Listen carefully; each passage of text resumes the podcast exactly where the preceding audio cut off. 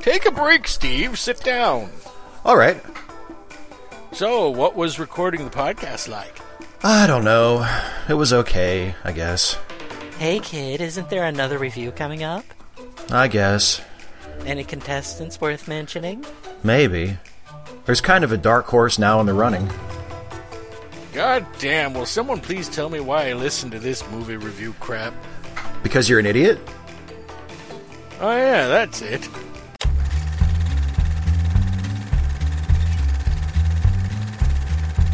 Lick it up, baby. Lick it up. Hello, everybody, and welcome to Late Seating. I am Jason Harding, And I'm Steve Shives. and on this show, we take a classic film and see if it lives up to its reputation, whether that reputation is good or bad. And this time around, its reputation is good, I guess. What do you think, Steve? I think it's fairly good, yeah. Yeah, it's looked back on fondly for the most part. Fondly? Well, by by some people.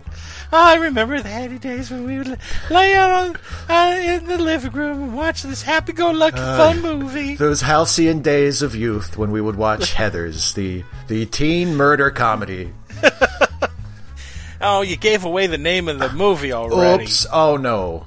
The movie we're going to watch is the teen murder comedy, as Steve said. I'm taking it from him. what it says on the I'm make- box. I'm just going to blank out what he said.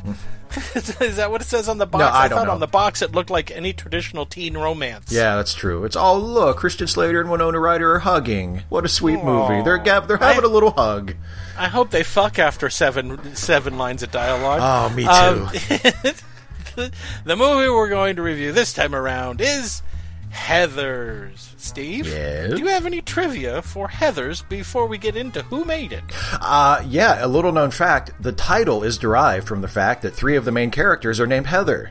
That's not No, trivia. it's not a trivia. That's just No. something in Okay. the movie. Okay, so here's Did the, you know that in Star Wars there's a war and stars? this box of idiots trivial pursuit sucks. You'll never guess what the plot of Abraham Lincoln Vampire Hunter is. it has a really cool twist on the historical story. Um, Is it a gross misrepresentation of the Great Log Splitter? It's- It's actually about Lincoln's early years as a wrestler. Um, I want Abe Lincoln Nazi puncher. Oh yeah, he gets into a time machine, jumps forward to 1940, and he's there's- Four score and seven years ago, I kicked your ass. that doesn't even make sense. axe in the face. Eat five rows of Illinois corn, asshole. why, why are you pointing at your, your fist? Oh. Please, someone make this movie. If you happen to be watching, to listening to this podcast, and you steal anything from us, steal Abraham Lincoln Nazi Puncher, please, God. In my other podcast, we had a thing called. And let me finish. We had a thing called time kickers, where people would just travel through time and, and kick people. Maybe even the pregnant mother of Adolf Well- Hitler right in the stomach, hence the name Time Kickers. That's a series, though. That's not a movie. That's, That's a a series. series. That's a series. That has too much potential to just limit it to one. You know. All right. all Okay. right. Anyway, I, I actually, I, trivia, I, I do you? have some some real trivia, um, and this will this will just break your heart. Um, Okay. young Christian Slater gets his big break. Gives the one of the lead performances in this film. He was uh, He'd compared. already had his big break. He well, okay, but you know what I'm saying. He was compared to uh, to Jack Nicholson because of his line deliveries and just his whole fucking vibe, basically. Yeah. Um, he said later that he actually did model his performance on Jack Nicholson intentionally, and he even wrote a letter to Jack Nicholson asking him to watch the film and let him know what he thought of the performance. when Jack laughed And and, Jack, laughed. and Jack Jack Nicholson did not write back. Oh. Tragic, tragic. Do you have anything else? Um, originally, instead of underlining meaningful passages in Moby Dick, they were going to underline meaningful passages in The Catcher in the Rye, but J.D. Salinger did not give them permission to use the book. Nope. No matter how bad the writer and director wanted them to, to do it. Yeah. He was just like, nope. Look, I've been associated with enough violent shit already. Can we not do that, please? Please, no. Just no. So the writer used the only other book that he knew of. Well, he said, he said, hey, let me find something public domain. so they can't All come right. at me for nothing. Yes, okay, anyway. Well, I happen to know that Daniel Wa- Waters, the writer, Mm-hmm. wanted his screenplay play to be directed by someone other than um, the guy who directed it, which was Michael Lehmann. Right. He wanted his screenplay to be directed by Stanley Kubrick. Which would have been a very different movie. Yeah, number one because Stanley would have rewritten it, Yes, I, I can imagine he would have rewritten it pretty significantly. Yeah. which proves once again that Daniel Waters didn't know what the fuck he was doing when he sent the script to Stanley. Yeah. he's like, here, yeah, I know you've never directed anything that you didn't at least co-write. Yeah. Here, here's here's the sweat of my brow. Please take it and change everything about it. I was so po- I was such a popular writer in high school, which he was apparently. Please, please do this, and Stanley would have probably thrown everything out. Oh yeah. So uh, I'm sorry, I was just giving dagger eyes to my daughter, who decided to program I don't know the Encyclopedia Britannica into the stove while recording the podcast. All right, I have more. Okay. In 2010, Heathers was adapted into a stage musical Ooh. because this movie has stage musical written all over it, doesn't it? Oh, absolutely. It, it practically sings anyway. And they developed decided to develop into a TV series, which was going to premiere on March seventh of this year, uh, 2018. Yeah. For those people who are listening in the future, and also if you're listening into the future, please, is it better? Is it better now? How is lo- it better, How long has civilization survived? or are you listening to this on your broken, shattered iPhone in a burning hovel as radioactive clouds lower down? In other words, If are you listening? let me do this for you. It's gonna be okay. Go to sleep. Just let go. wow, this got dark. But if it is, travel through time and let us know. yeah, yeah. Let us know how much time we have left, please. So it was supposed to premiere on March seventh, twenty eighteen. But um, in February 2018, there was a high school shooting. Yeah. And so they decided, hey, let's delay it a bit. And they did, and it came out, and no one liked it. So, yay. I mean, the sad thing is, there's really no good time in this era of American history to release a show based on this movie. I mean, Yeah, especially when it's based on characters where none of them are likable. that's also a point. Yeah. It's hard. It's a little hard. what else are they gonna fucking try to make? I mean, I'm surprised the Breakfast Club has not been tried to make into a series. Oh, I'm kind of surprised too. Yeah. That's coming. And now that I've said it out loud, That's coming. That's coming. all. And Molly Ringwald will Don't- be like the principal. oh yeah, yeah, You know. she'll be the principal. Yeah. Or maybe they'll be the kids of the characters from the movie. Oh, that'd be perfect. Yeah, Emilio Estevez can come out. Yeah, he's they're all still alive, right? Yeah. yeah. Yeah. Shit. See, they can have. They could do it like. I'm surprised they just didn't make a, a sequel to the Breakfast Club called The Brunch Club. I think we brought it up during. Yeah. yeah. Well, they just keep meeting each other every ten years, Yeah. Like. Uh, and they go, "Well, we were such assholes." yeah. Like like the Seven Up documentary series. You know. Yeah. Yeah. You want to do Who Made It? Let's do it. Yeah. Let's get on I with this. don't. I want to. I want to keep stalling. Let's talk There's about that- more Michael Apted films. Yeah. Okay. It was directed by Michael Lehmann, who also directed 40 Days and 40 Nights, The Truth About Cats and Dogs, and Mm-hmm. Hudson Hawk. So quite a career Michael has had. Quite a career. Hudson Hawk should have screwed you out of Hollywood, Michael. Yeah. The the the most impressive thing about his filmography is that there are entries after Hudson Hawk. Mhm. I think, you know, blind people who never saw the film or watched it. That's Yeah. the only thing I could think of. Is like, hey, you made Hudson Hawk with Bruce Willis, right? Yeah. Was that a hit? Sure. Yes, it was it was one of the most talked about films of the year. Mm-hmm. It was produced by Denise Di Novi, who also produced Edward Scissorhands, mm-hmm. Batman Returns, The Nightmare Before Christmas, Cabin Boy, and Ed Wood. She also produced a ton of other stuff. A lot of it having to do with Tim Burton. Yeah. She So- she's a big shot. She's one of them big shot Hollywood producers. That's right. Yeah. Throwing her money Yeah. around. Written by Daniel Waters. After this, Daniel went on to a great career where he wrote The Adventures of Ford Fairlane, Yay. Bat- Batman Returns, Yay. Hudson Hawk, Yay. and Demolition Man. Yay. starring Winona Ryder as Ver- Veronica Sawyer. You all know who Winona Ryder is. I don't have to tell you what else she's done, but she was not the first choice. No, no, I, I know there were quite a few choices floated for Yeah. this part before she got it. And only three notable ones, that being Drew Barrymore, Yeah. who said no, Justine Bateman, who said what, and Jennifer Connelly, that said get away from me. And then they went to Winona Ryder. Christian Slater is Jason J.D. Dean. Guess who they were going to wanted to cast before that? Who? Brad Pitt. Yeah. Oh, I heard that but too. But they yeah. figured he was too nice, and so they went with they went with Christian Slater. And then they said, "What is he doing? Is he? Does he think he's Jack Nicholson?" Shannen Doherty is Heather Duke. We all know Shannen Doherty. She was in that show. What was the show? I never watched it because I was too old. It was Bev- a bunch of numbers, right? Bev- Nine hundred two one zero. Beverly Hills right? 90210. That's right. That's right. she went on to what else has she done? Uh, she did Charmed okay. and probably And- something else. I don't know. Okay. I'm gonna guess some Lifetime movies. I don't know, but probably. Mm-hmm. She's what I call ugly cute. Oh, now come on. If her mouth is closed, she's cute. If her mouth is open, she kind of looks like a demon that's gonna kick. Gonna, if she's smiling, she she's.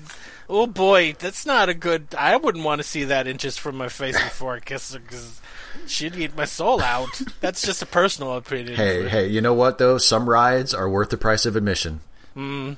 Lisanne Falk is Heather McNamara. Guess who they wanted to cast originally, Who did they? or who wanted the role? And then, Who? Heather Graham. Oh yeah, okay, yeah. Yeah. Kim Walker as Heather Chandler. Hey, guess who they wanted to cast? they get, get Heather Graham? Really? Mm-hmm. They should have just cast Heather Graham as all three Heathers. Yeah. they should have had one body and three heads. Oh, perfect. And all three heads were Heather Graham's head. That's right.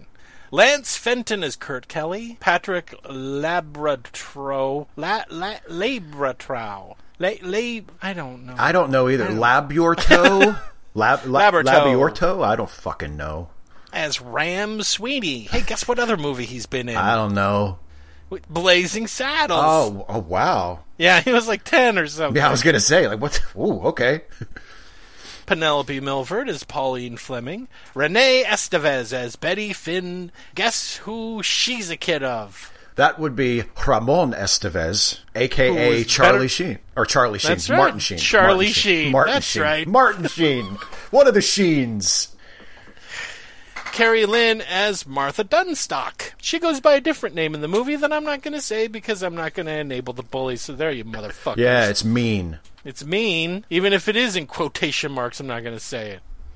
And Glenn Shadix, one of my favorite character actors ever, as Father Ripper. Oh yes, You know, you know him from one very, very popular role, and that would be Steve. wasn't he in um, Pee Wee's Big Adventure? No. Yeah, I think so. Steve. Oh, no, he wasn't. Wasn't he? No, he played Otho in Beetlejuice. Oh, that's right, he was. Yes, I knew I recognized him from somewhere. I'm so sorry, ladies and gentlemen. I handed it to Steve. I, this was the softest of soft. Listen, Nerf ball. listen. I, you know, I don't prepare for this. Unfortunately, we lost him uh, a few years ago. So, oh, and speaking of which, I'm going to make this correction right here in our th- the thing uh, uh, review. I implied that um, why I want I want to say Martin Landau, but that's not it. The guy who played Gary, Oh, Donald um, Moffat. Donald Moffat, was dead. He's not dead. He's retired. Same thing. It's not the same thing. he's enjoying his retirement. He's Leave him alone. he's dead to the film going audience. There you go. That's what I meant. That's uh, well, that's that's why I didn't correct you, and also I Uh-huh. didn't really know. Music by David Newman, cinematography by Ken Francis Kenny, edited by Norman Hollyn, production company Cinemarque Entertainment, distributed by New World Pictures. Release date March 31st, 1989. Running time too long. Running time 103 minutes. Budget $3 million. Box office $1.1 million. Hmm. So how come we're talking about this if it failed in the box office, Steve? Because it has since become a cult movie. Yeah, it's become a cult movie, and then it rise, rises, rises above cult status when everyone knows about it. Yes. Once everyone knows about it, it's not a cult movie anymore. It's become well. It's one of those like I kind kind of like uh, to a to a, a similar degree like what happened with the thing where it just, it got huge on home video when they started playing it on cable. People yeah, just the started seeing it. it. Okay, yeah, but had I'm stuff there that was good. I'm not was- was comparing. excellent. I'm not comparing the artistic merit of the films. But you, you sounded like you were. Well, I wasn't. All right, fine, guy. Why, All right, why can't we ever have a conversation without fighting about Heathers? I'm sorry. Can we? Can we? Can we? Can we go on? Yes. Can we recap the plot? Let's recap the plot, Oh please. boy. Let's try to recap the plot of a movie that I watched no more than two hours ago and can barely remember. Steve, let's uh, get our shoulder pads on. Oh, yeah. We gotta have these great big huge shoulder pads. Here we go. get a swatch watch on. Yeah. Put a scrunchie in our hair. Yeah. I'm gonna wear a long black trench coat. Ominously. I'm gonna. I'm. I'm not. That's not ever gonna come back to haunt this movie, is it? Why, why would you even say that? I'm gonna bring a gun to school. Why not? That's not gonna haunt this this movie at all, right, Steve? Nope. I'm gonna have date rape in the movie and not really comment on it or seem to care about it, right, Steve? Nope. That'll never come back and damage no, this movie. right? movie, no. this movie, there aren't any unforeseen consequences or, or, or subsequent right. events that have, you know, forced us to look at parts of this movie in a different light at all. That's right. Now let's run in away from the film. Heather, Steve, Uh-huh. take it away. Okay, so we start with three young women, and they're sitting in a little garden, and they're talking or something. And they're doing something that any normal American teenager can identify with, right? We've all spent long summer days engaged in this activity, haven't we, Steve? Well, I, I know it was a huge part of my childhood. Yeah, Yeah. yeah. We're talking about croquet. playing everybody. croquet in our back in our friend's humongous backyard. Yeah, That's right. We all have had that experience, right? absolutely. Yeah. Who who has Totally relatable. It's, yeah, uh, well, yeah, yeah. Yeah. obviously. So what happens? Well, they're playing croquet, and then it, it's revealed that they're whacking their croquet balls at somebody's head, and oh, it's Winona Ryder's head. Why are they doing that? And why is she buried in the lawn? Because it's a because it's a funny reveal at the end of the credit sequence. Oh, is it a dream? It's not really clear, is it? no, it's not at all.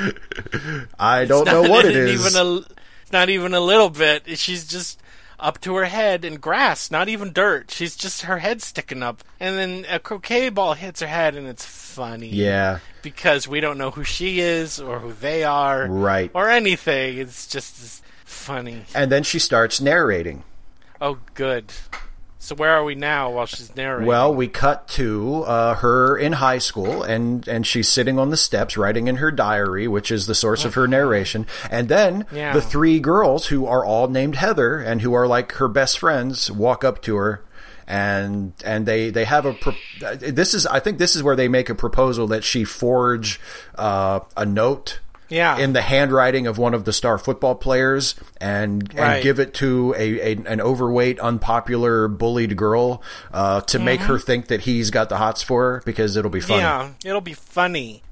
It'll be funny, and the entire time I'm listening to the music, and the music's so so wacky as they're playing this prank on the only overweight person in school, as near as I can tell. Apparently, yeah. And I would like to say that after the narration and listening to these bitches talk, the I can say as a teen of the '80s, nobody talked like this. No, nobody. Nobody? You- nobody. I think it's the dialogue of an angry teen who didn't like high school. Are you serious? I'm serious. I'm told, totes serious. I just don't. you just said people don't talk like that. yeah.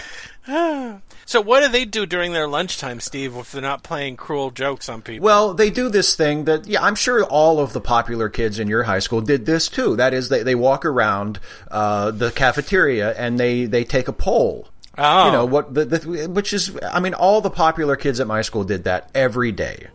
Uh, Was there a reason why they're taking a poll? Apparently not. okay. And what is the question they're asking everybody? The question today is if you inherited $5 million, but Yeah. then the aliens came and said they were going to destroy the Earth in two days, what would you Yeah. spend the money on? I would bribe the aliens not to do it. That now see that is a good answer. That is a much better answer than I think any of the people that we hear their answers give. They're all stupid. Yeah, well they're well they're They're they're all- high school kids. They're all stupid. Here's my question that would be on the poll. You want to know what What's what's your question? So you're obviously 30. Why are you here? What went wrong in your life? you're obviously 30 years old. Why are you in high school? And apparently only a junior. Yeah. Not even a senior. this is the section where characters say stuff about character details out loud, Right. where they just say things about themselves and, you know, the school out loud to people who probably already know what what's going because that's what that's what good scripts It's do, right? it's it's Steve? it's called exposition. it's called unneeded stupid exposition these characters are literally saying out loud what they're clearly demonstrating through the visual media of film Exactly. It's called it's called filmmaking. It's called storytelling, Jason. Don't you know? oh i'm oh steve I'm doing that thing that you don't like you're when I doing do that it. thing that makes me angry oh and but oh one of the heathers is bulimic that's hilarious Yeah, eating disorders. it's that funny Wah wah wah. one one of my classmates died from bulimia So you must have it's so funny you must have thought this part was hilarious. It's so great. Yeah, because that's something you want to make fun of, right, Steve? Yeah, exactly. An eating disorder that, that affects people's lives and you know ruins Uh-huh. ruins the lives of people. Yeah, But uh oh. Jason D, we see a Jason D, and he's he's wearing all dark clothes, and he's real sketchy. yeah. and he sits all by himself, and he looks like a creepy weirdo. But Veronica goes up to him and asks him the question about the five million dollars and the aliens, and what he says, Steve. I, I honestly don't remember. yeah, because it's it's insipid. I honestly what don't remember. What he remember. says is, I would probably take a a boat out to the middle of the lake with I think booze yeah, yeah, and and some Bach. yeah. Fuck you. Because he's because he's sensitive. He's smart and sensitive. He's smart and edu- he's he's one of these pricks that likes to pretend that he's smarter than everybody else because he knows th- knows a couple of things and he uses big words when in fact I'm fairly certain that is the only time he's ever said the word the name Bach and that's probably the only time the writer has ever mentioned the word Bach Yeah. either. And also, it's probably just his his you know colloquial teenage abbreviation for Bachman Turner Overdrive. No, No? that's BTO. What are you talking But about? but he's cool. He wouldn't say BTO. He would say Bach. Not if he's a true BTO head. He's he, he colors outside the lines. I He's not- great. he's not That means- orthodox. that means he's functionally impaired because if he's that age and still coloring outside of the lines, that's something I mastered when I was five. I don't know if people know how stupid that makes them sound when they say, "Well, I color outside the lines." Oh well, good for you. So you missed the point of coloring. good, good. Do you still wear a nappy too? All right. So Anyway. um, anyway, so Veronica's like, because she's kind of likes the the sketchy, creepy weirdo. Well, right? sure, yes, she does. Yeah, they have they they they hit it off. Yeah, Yeah, but uh oh, the jocks are going to pick on JD. yeah, because, Because they were they were just talking about how they would love to have made a Veronica and Heather sandwich. So they kind of have the hots for Veronica. And now here's this this Right. this weird new guy like chatting her up. So Yeah. they yeah. So they're gonna go, and he comes up, and they and they're in all in JD's face. And um, what does J, JD do? Oh, okay. Well, he does this thing where um he he pulls a gun on him. Yeah, he pulls out a 357 Magnum and shoots the audience. Yeah, yeah, just like in the then- Great Train Robbery. So you know, just like in the Great Train Robbery. So, uh, a creepy, sketchy kid sitting by himself wearing a long black overcoat who whips out a gun in a cafeteria. That's that's hilarious. That's funny. Yeah. That's that's so funny. Yeah, and then we cut to the girls playing croquet again, and apparently uh, JD was able to fire a gun point blank into someone's face in school and not be punished at all because he was because he he was low he was shooting blanks. That's it's, so Hey, it's fine. It's it's harmless. Blanks are dangerous at less than a foot. So Oh yeah, well you know. He would have killed him anyway, but it's okay because they're just blanks, and he doesn't even get suspended or expelled for it. Does In he? fact, it's never mentioned again. nope. It's just one of those things. The '80s. Yeah, but now they're playing croquet again, and there's going to be a party or something. And oh yeah, the prom. Yeah, the prom's Right? coming up, and they're going, and uh, the the the lead Heather uh, is going to a, a a party at a local college, and she's taking Veronica with her. Yeah, and Veronica better do it right. Otherwise, it's going to be kegers for the rest of the year or something. Yeah, I'm yeah, I'm not I'm not really sure what the hierarchy is here. Like, okay, so keggers are bad, But, but frat parties are frat good. parties that aren't keggers. which I, Are good. I which I have to So imagine is a relatively small subcategory of frat parties. I mean, Yeah, I've got to diagram this out later. Yeah, but yeah. I, I, whatever it is, that's what they talk about. And then her parents come up and eat pate in the middle of the afternoon, and they have a brief conversation. And then she goes, "Well, I gotta go buy." And then we cut to a convenience store. yeah, and she's in there getting corn nuts for Heather, and JD's there. yeah. And he's still a sketchy weirdo. And of course, he rides a motorcycle because he's cool. Well, yeah, right? motorcycles are for cool people. yeah. Oh, and, oh, but don't just when you were thinking, oh, I bet he lives on the wrong side of the tracks and he's poor. You can breathe a sigh of relief, everybody, because turns out his daddy's rich too, just like all the other rich kids that we see in this movie, right? Steve? Absolutely, his daddy is like a he's a he's a demolition mogul. Yeah, and so he's got a motorcycle, and and he's like, I don't like your friends, and she's like, I don't know if I like them either. And then she goes to a party, right? Yeah, she go. Well, she goes to the aforementioned party at whatever. What what is it? Uh, Remington. U- Remington University. I yeah. don't fucking care. So we get this told to us as she journals angrily while wearing a monocle.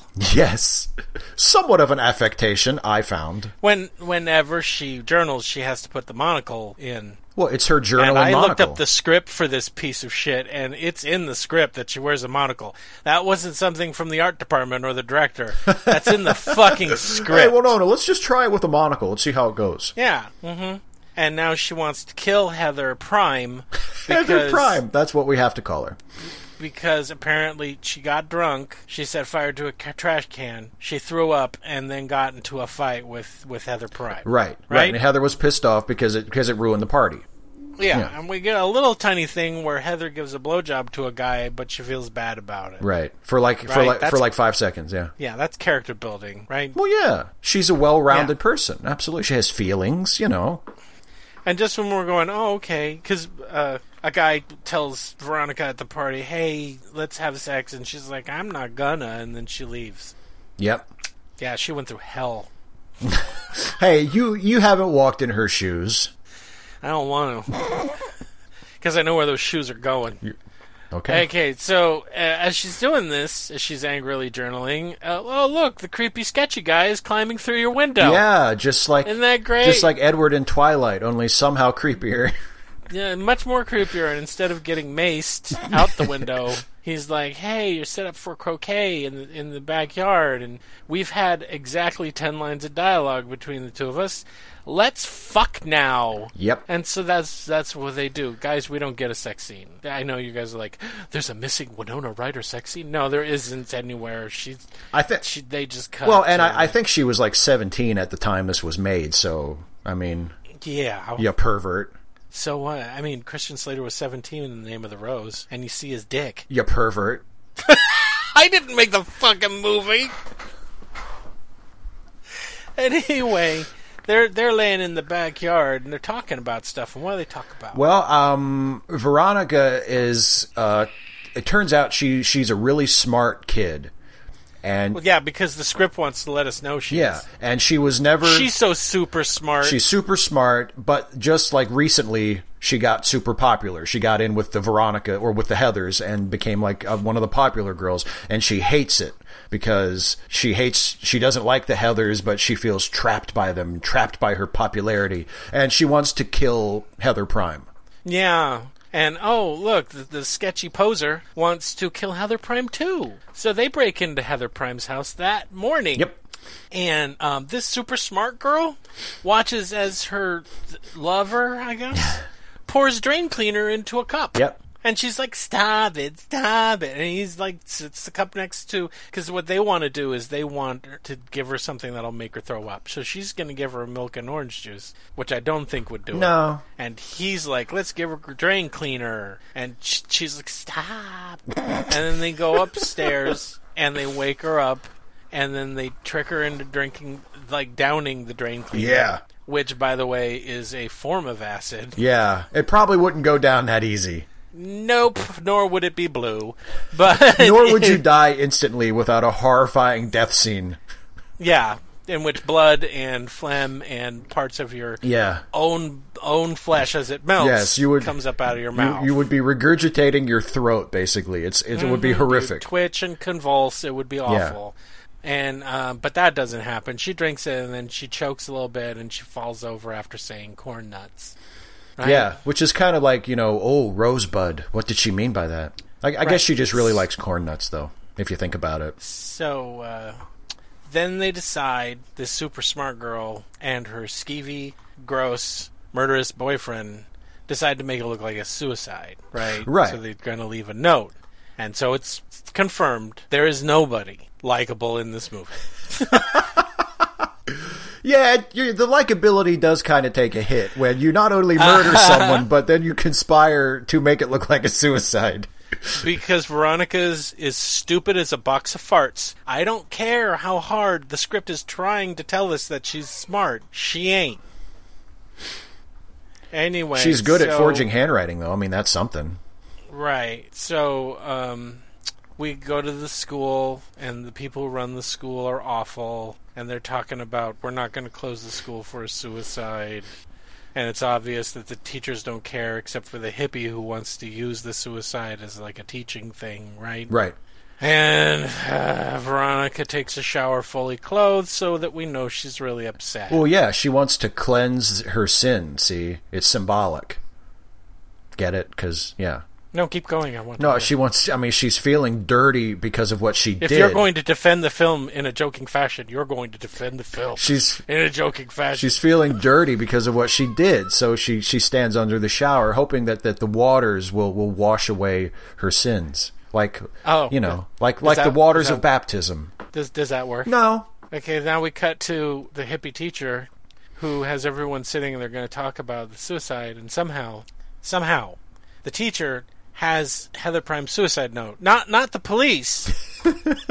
Veronica's whatever the fuck she teaches teacher has the suicide note that they then pass around and, and, and talk to each other, right? yeah, right, yeah, right, Steve? that's absolutely right. because the police never bother to take fingerprints from the cup or find their fingerprints in the room or anything. They don't bother. They, they just see suicide note and they just go okie dokie, boss, and then they just it's a suicide. Well, I think that's probably the most realistic part of the movie. it The, isn't. the, but the- okay, the clueless local yokel cops take the easiest possible solution and then head down to the Uh-huh. donut shop because their job is done as far as they're concerned. you forgot. You forgot, Steve. These are rich white people. Oh, that's right. Leave no stone unturned. Okay. yeah. um, and then at the school, oh, the hypocrites! People are pretending to miss Heather, and they thought, oh, she's so deep, and it's, suicide. It's hilarious. Teen suicide is so so funny. oh, and then we go to JD's house, and JD and his dad are weird. Yeah, And, they have this um, little this little shtick that they do where they talk to each other like the father is the son and the son is the father.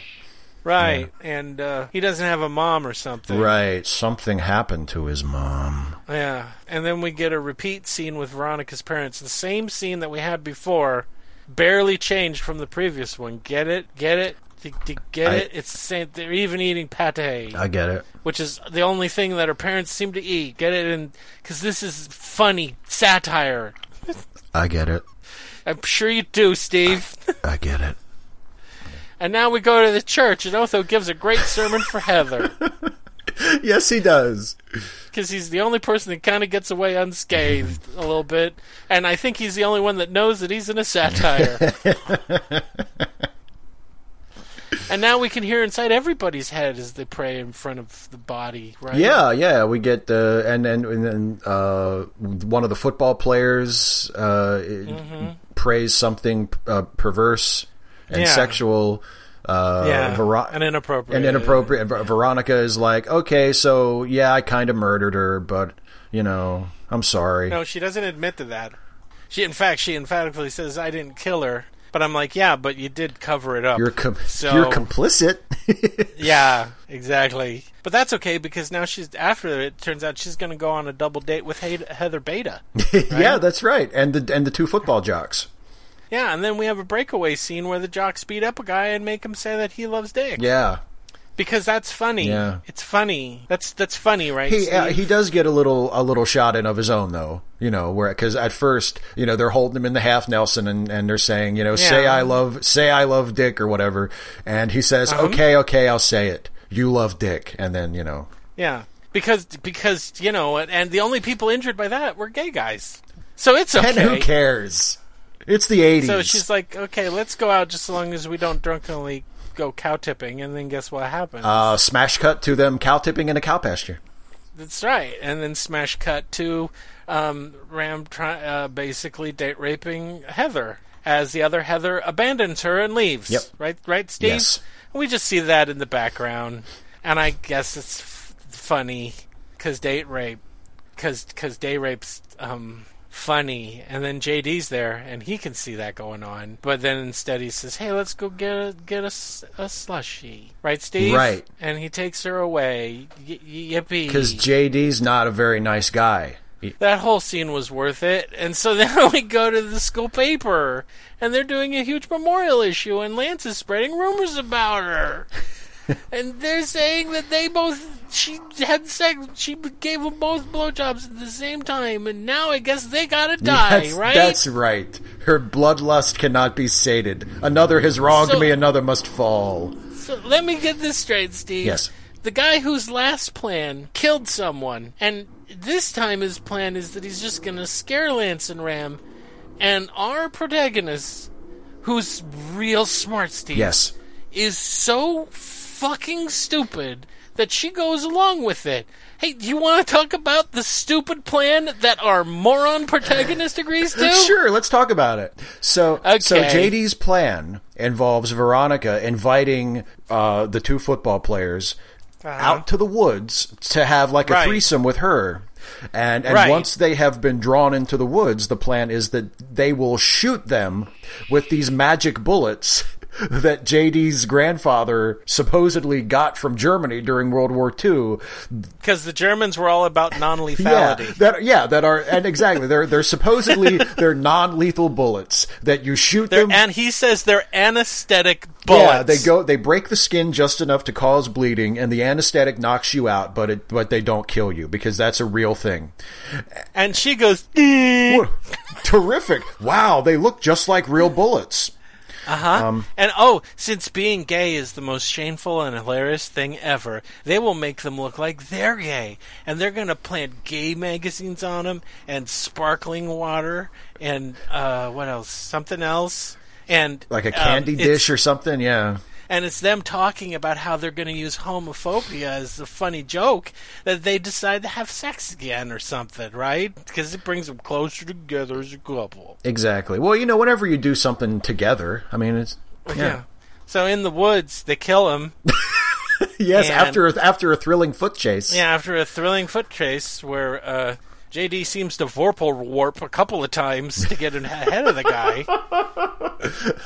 um, they both kill. He kills one, and she kills the other one. She gets- she kills some, but she shoots she shoots a guy in the chest. Right. Right. She earns her bones. Yeah, she earns her bones. Now she's now she can be a made woman. Yeah, and instead of going, "What have I done?" Oh, oh, here comes the police. They run away from the police, right? Yeah.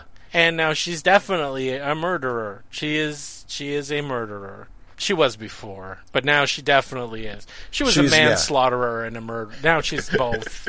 Now she's a good old first degree murderer. and it sure is a good thing that the cops in this town, unmotivated by the fact that the rich white kids in town seem to be killing themselves, that they're so fucking stupid that they buy the planted evidence, right?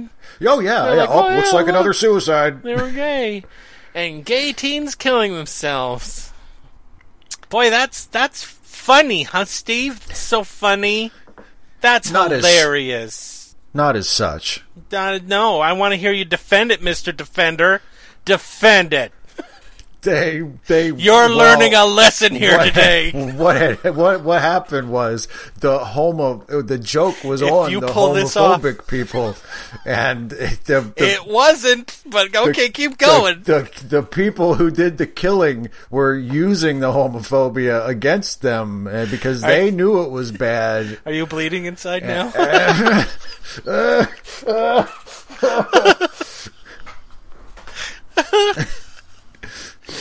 I take it back. This review was worth it. Anyway, so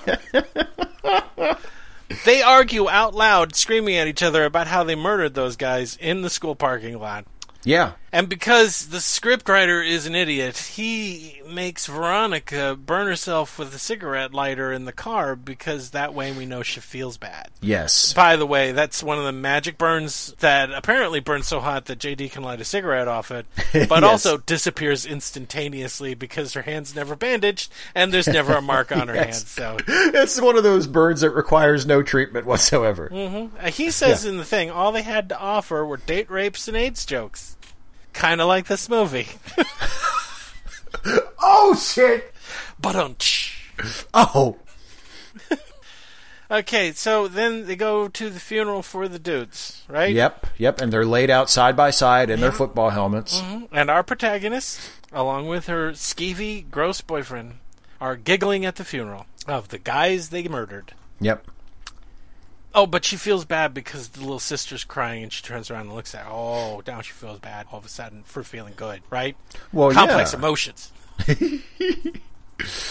you know, I would- just like to put forward that if she felt really bad and didn't want this to continue on, she could just immediately go forward and tell the police. But, you know, Well, I mean, she could, yeah, she could. but she could. you know, who wants to go to prison? I mean, come on. Oh, good. More monocle journaling. I just want to shove that monocle up her ass, Steve. I hate it. That monocle has come to represent everything I hate in this movie. Hey, I come on. She what? she's a she's a she's a teenager, man. She's a pretentious fuckwit. She oh, she's exactly like the person that wrote this. Someone who thinks they're so fucking smart. Right, Steve? Yes. Uh oh. Go back to the school staff, and it's still awful. Except now they want to listen to the hippie woman, and she wants to do a rally, right? Right, and to bring the media and show everybody Because she finally has suicides at her school, and she can do all this stuff, and she's happy about it, right? Because adults Yeah. are awful too. Everybody's all everybody and everything is awful, except maybe Betty, who we haven't even mentioned because she's barely in this movie. she does seem nice though. Betty is one of her friends before she became popular, Right. who she ignores. Or, you know, has lost track of, or whatever. Right. JD and her talk again, and JD says something so stupid that I literally wrote, Chaos didn't kill the dinosaurs, JD, you fuckhead. I'm, I'm pretty sure that that that asteroid had something to do with it. Yeah, because they're back at JD's house and they're arguing, and she feels bad, and it's all chaos, and he likes chaos, and and he says chaos killed the dinosaurs, and it's like no. And then oh, we find out that JD's mom committed suicide, because so that's why he's a psychopath. Right. She went into one of the buildings that his father was demolishing, and then he was there for some reason and close enough to the building to see his mom there and didn't get killed in the blast. But it's you know that's you had to have to do research in order to do that, and this writer wasn't interested and like that. He wanted a, a great visual that you know, so that's why. Oh no, Veronica and JD broke up. Yeah, yeah. I think it, it finally dawns on Veronica that JD is kind of a psychopath, and Yeah, she's like, I so don't know if I goes want to the police, right? No, no. Actually, that's not what she does. No, Okay. Well, no, uh, she doesn't. So now we get JD, and he finds Heather Omega, who has now become, who who's might become Heather Prime, and he's Right. all like, "I'm gonna kind of blackmail you. I'm gonna these all these pictures of you ha- hanging out with that overweight girl back in the day.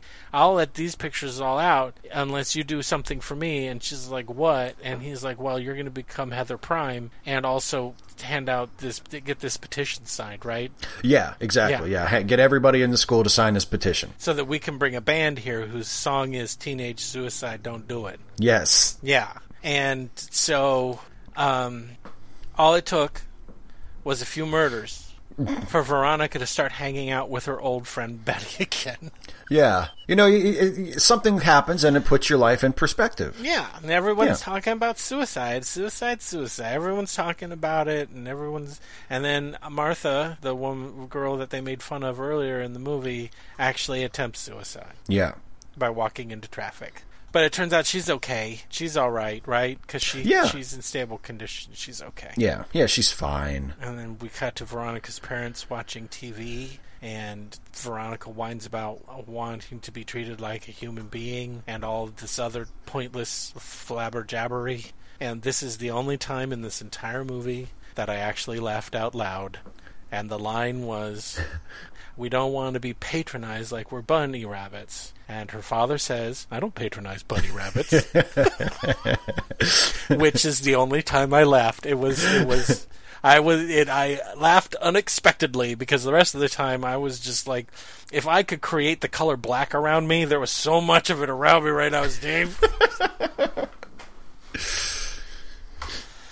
then Heather Beta calls a radio show and exposes her feelings. Yeah, yeah, and and uh, Veronica and, and Heather Omega are listening, and Veronica's like, oh, Heather Beta Yeah. knows we listen to this show. Yeah, It's like she's confessing to us. Right. Yeah, And then I wrote "fuck you, monocle." That's all I have here. monocle. I don't. I don't know.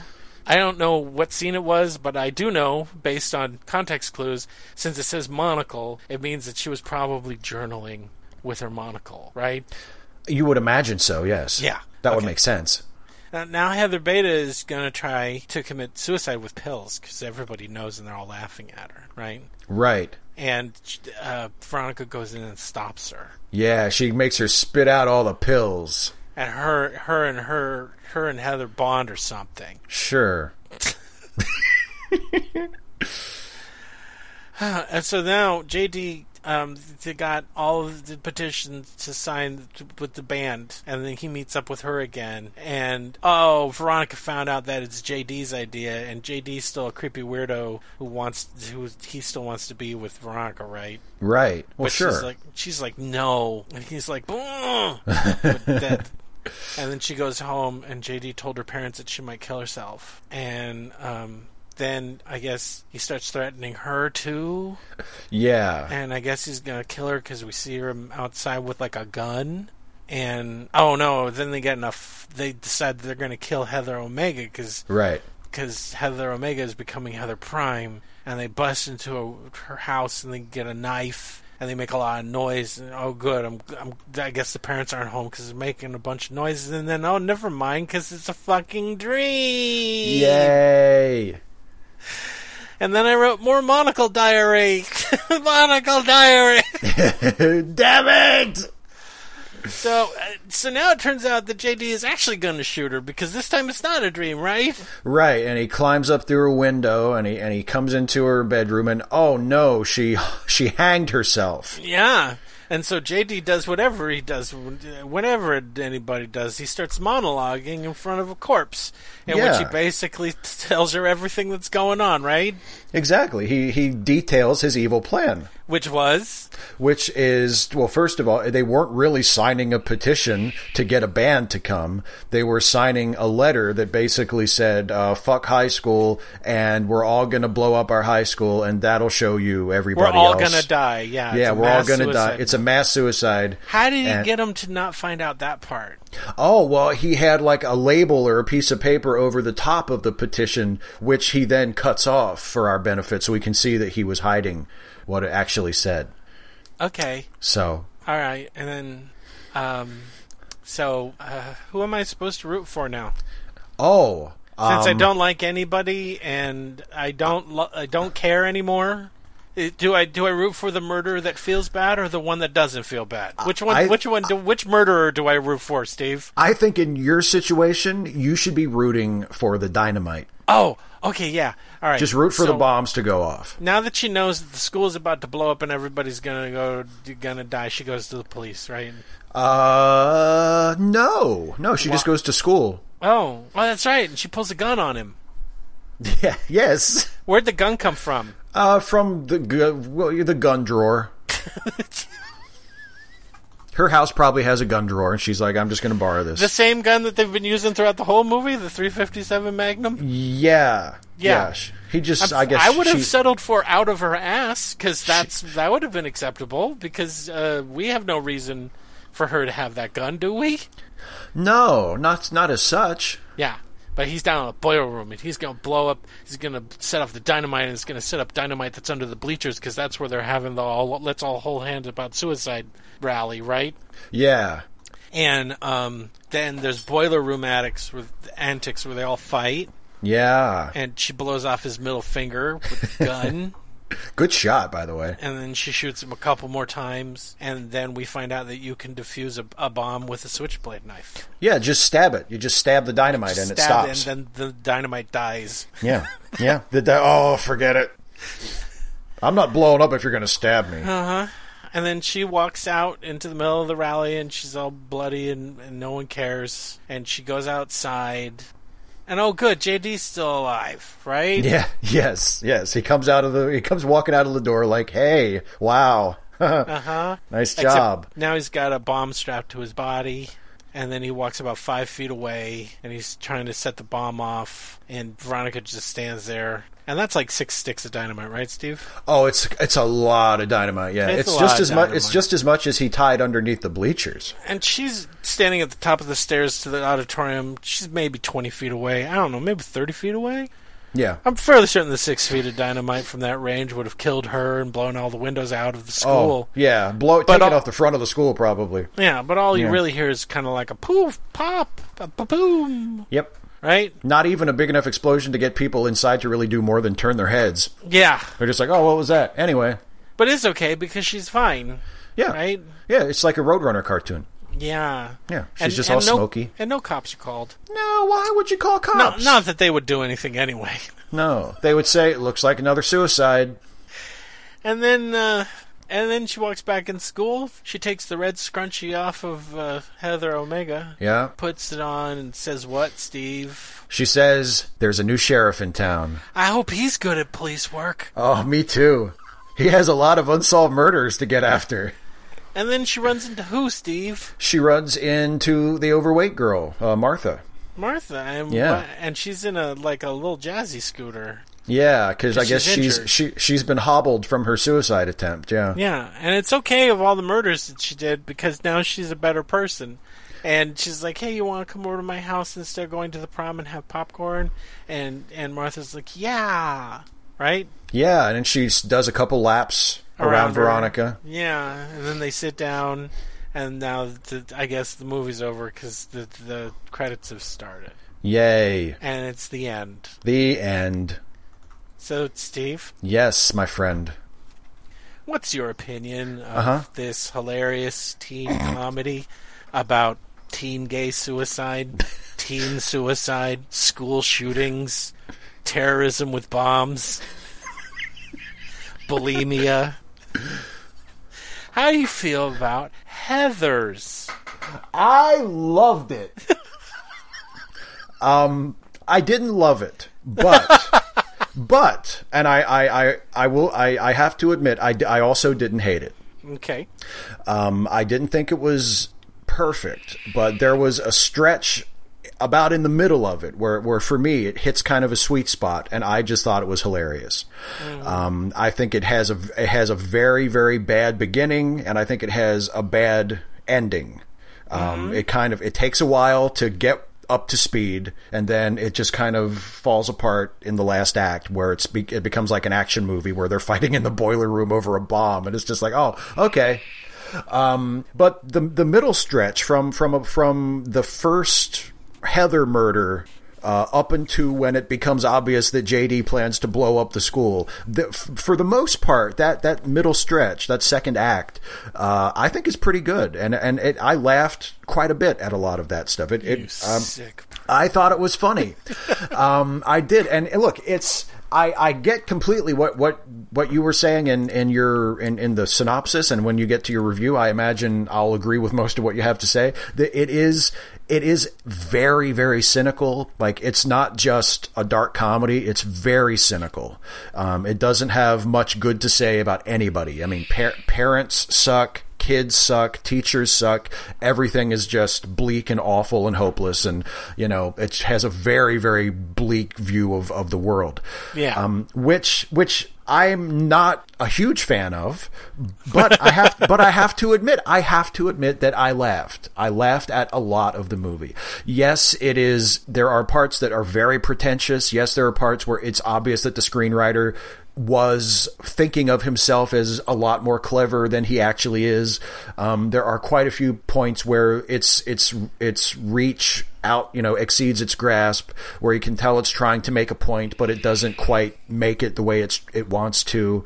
Um, for instance, the uh, the stuff about framing the football players as gay, you know, Yeah. where you- where yeah, I I I bet you are rolling on the floor. I, oh, this is hilarious. Actually, there were parts. There were parts of that, like the the, the odd, like the odd detail of like the sparkling water symbolizing uh, Yeah. the two of them being gay, and when the when the two when when one of the cops picks it up, you know, at the scene where the the, the first cop says, you know, oh, the two football stars gay, I can't believe it, and the other guy he picks up the sparkling water, he's like, well, what do you make of this? And they're like, oh shit, you know, like that settles it. Like I thought that was funny.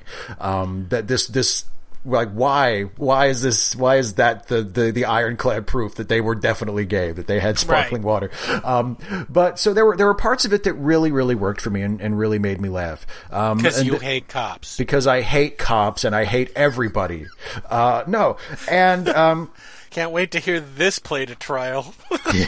fuck cops I don't care what do whatever you want to them um, but, and I, I I appreciate even though I think it was it was ham-fisted in the way it was done, and I can totally see why people would have a huge problem with it. Um, and I'm not completely okay with it myself. But the point that I think was being made with the cow pasture scene where Veronica is walking away from her friend being raped in the background, not even looking, not even noticing, and then JD arrives and he doesn't notice either. You know, the the, the message being sent of you know this kind of thing happens so often that it's not even worth noticing. Um, I think that is that's that's a very strong note for a movie to try to hit, and and a movie that maybe had a sharper satirical edge than this, it probably would have come off a lot better. Um, eh, here, it's just kind of like okay, I see where they're going, but it still it doesn't quite. It feels a little uh, okay. It feels a little icky, you know. It's just one of those Um, things. but well, Guys will be guys. That's what guys do, right, Steve? Well, but- that's but what if that- guys do. But if that is a satirical point you're making to br- to br- to bring to sh- you know to shed a light on it and to say isn't this fucked up that that's the way it is, you know, I think that could be a very strong point, and I think that's where that scene was trying to go. And I, for me it, it doesn't quite get there. I still think uh, that it, it's a little like uh you know but i think it was it was trying to make a good point. Um, and also it's a good it's it's a nice bit of sort of character development for jd because if you haven't gotten the hint yet that he's actually not that nice of a guy the fact that you know he he's looking right at it and he's just like so you want to go you know you want to go uh, you, you want to go to the grocery store i'll buy you a slushie or whatever? You know Uh-huh. like that's kind of a hint like oh maybe he's not such a great guy. And there's also the scene where he's driving away on his motorcycle while the jocks are beating up the nerds and you know forcing them to say they love dick and he watches them. There's like that very deliberate shot of him riding away and watching it and seeing what they're doing and doing nothing about it. Right. you know so we're we're not meant to like him um, so so when he when he goes full supervillain in the in the final act and he's like I'm gonna blow up the school Can I you know you're sort of like yes Can I ask you a question? yes please please please Who are we supposed to like? Oh, I don't think we're supposed to like anybody. I think we're actually, I'll take that back. I think we're supposed to like Veronica, but I don't, I, I can't really like her. I think she's too, even, even in the, the world of this movie, which is very heightened and very absurd, um, I think she gets away, she gets off too easily, like, because she is complicit in all of these crimes. Yep. Um, I think she gets off too easily at the end. I can't and and it takes her a little too long to sort of realize what she's doing. So I can't quite like her as much as I think I'm supposed to. But I think we're supposed to like Veronica. Um, you know, I just I just don't think it comes across that way. I just don't think they they nail that. But yeah, overall, I have to say it's it's a, a, a deeply flawed movie. It has a very flawed first act and a very flawed third act. But for me, it has a very very strong middle, which is enough for me to say I recommend it. But I don't think it's a classic. So that that's what I have to say. Now I hope uh, now please give your review so then you know we can just we can wrap our friendship up. and we can just go our separate ways. All right, Steve. I don't even know who you are. so, uh, I think everyone knows by this point that I didn't really like the movie a whole lot. I. I have nothing against satire. I have nothing against dark humor. I have nothing against any of it. My problem with this is is that it attempts to, but it's an attempt by a 15-year-old. Because this mo- this whole script felt like a teenager writing trying to write a satire about high school and not really accomplishing much other than I know big words. I'm going to put every reference that I know of that makes me sound smart into this movie. It's all just angsty bullshit teen angst and the teen angsty the, I can hear the writer in this movie every step of the fucking way.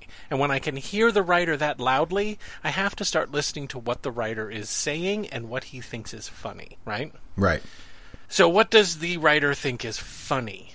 Apparently, falsely accusing people of being gay is funny because, you know, it's just funny if they're gay, right? I mean, the argument can be made yes, that would be the worst thing for those two guys is if it came out to be gay.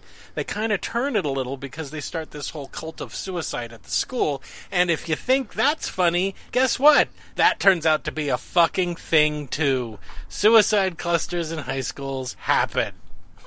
Wah wah. overall, one of the biggest problems that I have with the, w- w- that I have with the script is that it thinks it's too clever, and it tries to get me to go along with how clever it is. And what I really wanted was an actual satire, like an actual pointed. What is the point of this fucking movie satire? And at no point did he ever let me know what the point to the satire was, other than everybody's awful, everything sucks, and that's a uniquely high school attitude, isn't it, Steve? Oh, absolutely. And yeah, I, you're, I, as I, as I anticipated, I, I agree with you. Yeah, and Yeah. so here's my overall thing is that you mentioned a couple of scenes where JD just looks and they ignore it, and JD looks and yeah, we're supposed to agree that he's the bad guy, right? Right. Or the cool bad guy, or whatever it is, right? Right. But the simple fact of the matter is is that JD ultimately does not care about anybody in the school, right? He doesn't care Right. about anybody. He just wants them all to die for some fucking point that at the end of the thing and it's like and and the the counter argument to that is murder is wrong coming from someone who murdered a couple of people. Right? I don't need to like Right. everybody in the film. I've watched movies where I didn't like anybody in the film, but they were still good films because they they laid out their points very well.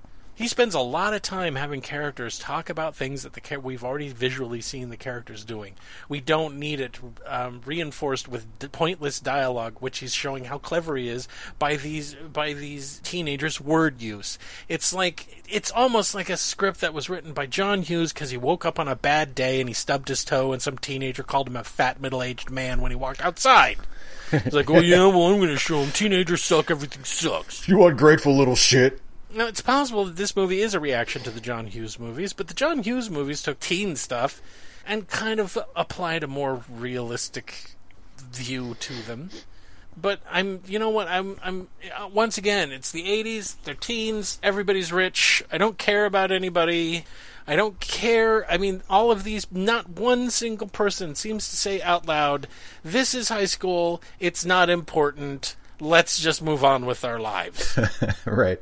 There isn't a single person. In order for this movie to work, every person in the fucking world has to believe that high school is so important that cops recognize football players when they're naked in the woods. They're fans. They're fans of the Fuck team. I'm not taking it. This is my time. that was your time over there. This is my time right here. This is our time down here. So yes, in this heightened reality, high school is so important that it's on the news. And That's all the parents ever talk about, and that's all the adults ever talk about. Uh, the, the adults are horrible because they don't really care, and they have in, interior politics. I guess sort of. I don't know. There isn't a single person. There's nowhere in the world, and this I hate. To, if you're in high school and you're listening to this, number one, thanks for listening to podcasts because your generation just isn't doing it yet. But the other thing is the rest of the world doesn't give a shit about high school once you're not in it. Okay? If you're mm-hmm. one of these people who are 30 or 40 and you still give a fuck about high school and what happened in high school, you've done something wrong. okay? We're sorry. If you peaked in high school, I'm real sorry. But this movie, once again, everything is super important. I know when you're a teenager, everything needs to feel super, super important. Everything's super important. But it takes that super importance, which is contained within high school, and it spreads it out through the rest of the world, right? Right. And the rest of the world isn't like that. So a lot of the points that are being made, a lot of the stuff that, that's in the film, you know, there's not an adult anywhere in this film that isn't at the very least confused as to what's going on. no school administration would do what they did cuz guess what, Steve? We've seen what school administrations do when there's shootings on campus or suicides that happen in clusters, or their reaction to gay teen suicide and all that other stuff, which wasn't really talked about when this movie came out. But then other people decided to stand up and say, hey, you know what? Um, maybe if we started accepting the fact that there are gay kids in school, they'll stop killing themselves. And that's the other thing. So this this little movie has a few things in it that a lot of people might not find very funny anymore, and mm. that's because it fucking isn't. I've pointed them out in the recap. I don't think I can do it again without my blood pressure going up another 20 points. So I'm just going to say that all of the stuff in regards to suicide itself, which by the way is the primary focus of this film, Yeah. right? A very real thing that teenagers were doing even back in the 80s. I know, it's crazy. But they were even doing back then, and they said, let's make a hilarious joke about it. Because I'm angry about high school still, and I wrote a script. so while Steve laughed at the middle part, and I could see where. If you're detached from it a little bit, you can be you can find it humorous. I'm not gonna hate Steve forever, just right now. And so it's like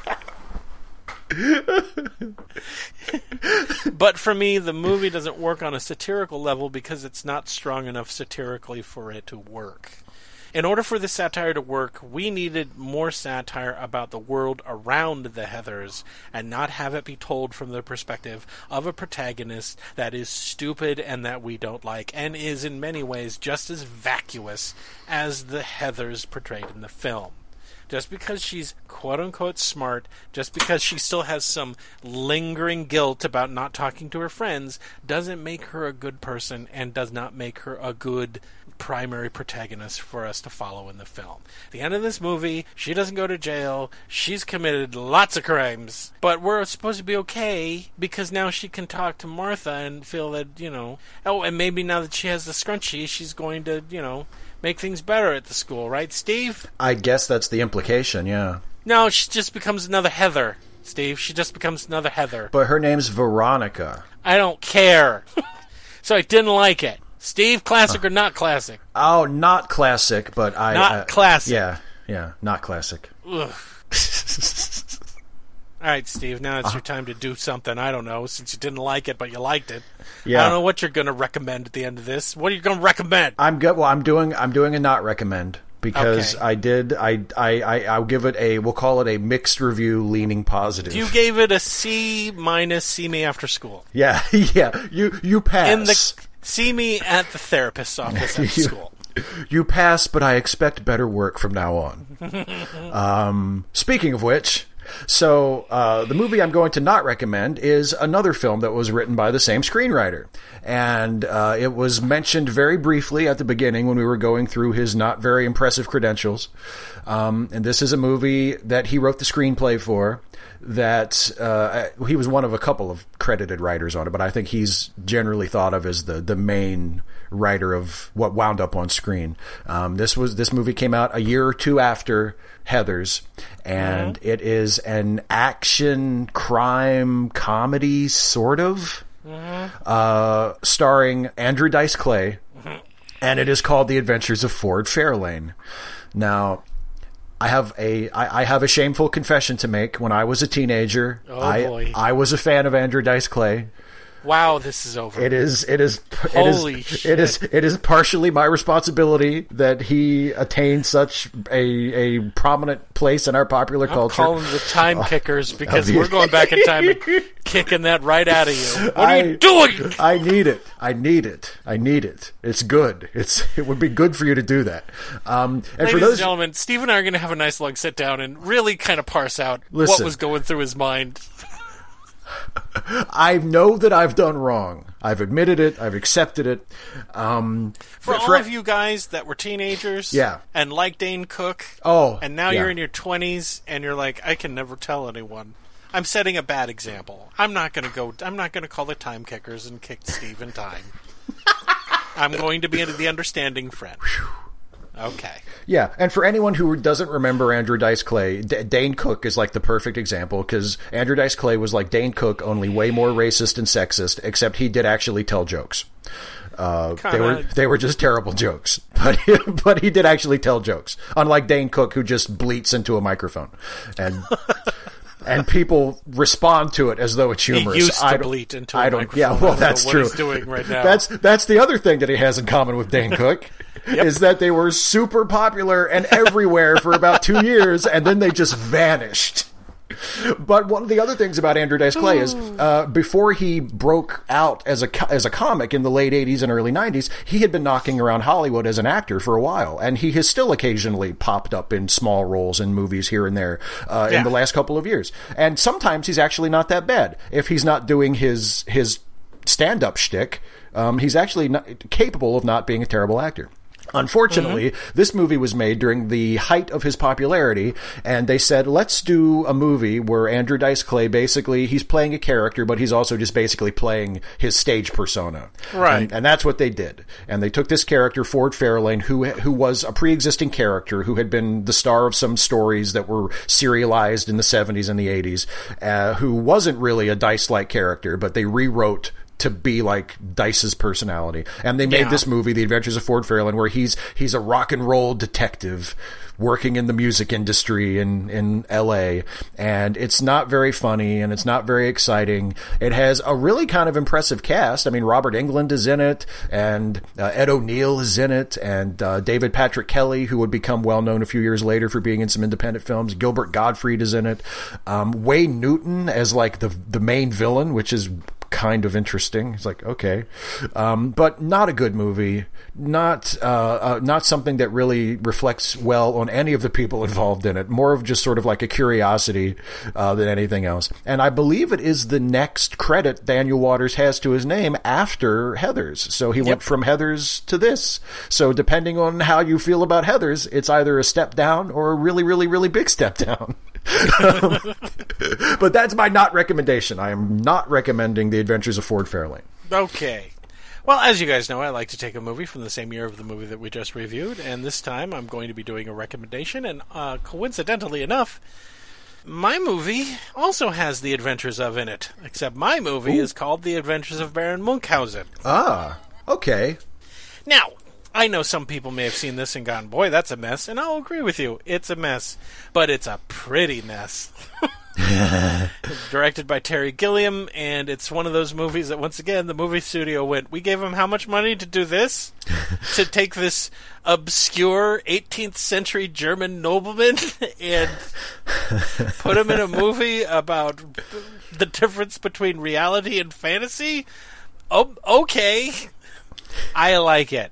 Stars John Neville as the Baron Munchausen. He's great. Sarah Polley, she's like ten Yeah. or something like that. Also has Eric Idle, Jonathan Pryce, Oliver Reed, and Uma Thurman. My cast beats your cast for Adventures of Ford Fairlight. Well, yeah, I would say so. and it's just it's it's just visually great. It has a lot of stagecraft worked into this movie, so that there's a lot of in-camera effects and and just great, just great little. I love it. I love this movie, and it may not be everybody's cup of tea, but I I've discovered down the line that I I've realized that I've liked a lot of Terry Gilliam's films over the years, Yeah. and this is this is one of them. I was working in a movie theater when this came out, so I saw it over and over and over again. Oh wow. Um, so I I liked it, and if you guys have a chance to see it, go see it. The Adventures of Baron Munchausen. All right, Steve, that's it. yeah, we made it. Now you guys didn't hear this part because I didn't record it, but I gave Steve a terrible choice, but I didn't tell him what the terrible choice was We're about to find out how terrible it actually was. about the next movie that we were going to review. Yes. Now I wasn't going to be cruel. I told him to choose A or B, and he you chose B. I, I chose B. Yes. You chose B. He didn't know what movies I had assigned to either one of those. In fact, I don't think I even told him that he was choosing movies. He No. could have. I could have been deciding whether or not I was going to kill him, and he made the right choice. That's just how. That's just how much trust we have. Now, I wasn't going to be mean and make him choose between a good movie and a bad movie. Aw. This was more of a Sophie's choice. And Oh, I knew that if I laid it in front of Steve, it would be 30 minutes of hand wringing and eventually crying because he wouldn't know which one to do. Oh boy. So- Oh boy. The movies that were up under A and B, and I'm not going to say which ones are which. Okay. The movies that I was that I had written down are either the movie that we've referenced probably a little bit more than any other film over the years, The Right Stuff, Oh, okay. or one of the movies, probably the most famous movie in a movie franchise. And considering how big of a fan we are of this franchise, we've only ever, ever reviewed one of them, and it was the worst one out of the bunch, or near one of the worst ones out of the bunch. The other movie was Star Trek II The Wrath of Khan. Ooh. Okay. Well, this is a pretty good. We, you can't really go wrong with this one. No, but if I had put both of those choices in front of you, Oh yeah, it would have taken. We, we wouldn't. We wouldn't even be recording yet. No, we wouldn't. We'd still be going, which one should we do? Oh, let me see. I don't know. Yeah. Good. So the- good idea. So Steve chose Blind, and Yes. the movie that he chose that we're going to review next time, and we're going to ask you guys to watch it if you haven't already, is Star Trek II: The Wrath of Khan. All right. I can dig Go that. and see that so you can get all the jokes. And you can hear me to understand why Steve and I are doing the podcast naked. yeah. What's that noise? I keep hearing that noise. It's the dog. It's like somebody squeezing a pickle in his hand. oh God. what is that? It's vaguely off-putting for reasons I can't articulate. And with that disturbing image in your head Have a good week, folks. for late seating, this has been Jason Harding. And go see a movie this week. and this has been Steve Shives. I just killed my best friend. Same difference. It's, my, it's, it's more appropriate than I thought it would be when I wrote down that quote. wait. Uh, isn't the whole line? I just killed my worst enemy and my best friend. Yes. Let's take that again, shall we? All right, marker. And this has been Steve Shives. I just killed my best friend and my worst enemy. Same difference. I'm glad we redid that. Steve. Yes. Can you can you say it again? Except make it sound with like just a little less emotion. A little less it emotion. closer. We want it closer to Winona Ryder's performance, as if you don't believe any of the things that are happening in the film. Can we do it one more time? Got it. I think I know what you want Okay, want. good. All right, Okay. ready? And marker. And this has been Steve Shives. I just killed my best friend and my worst enemy. Different, same. Cut lunch. Lunch.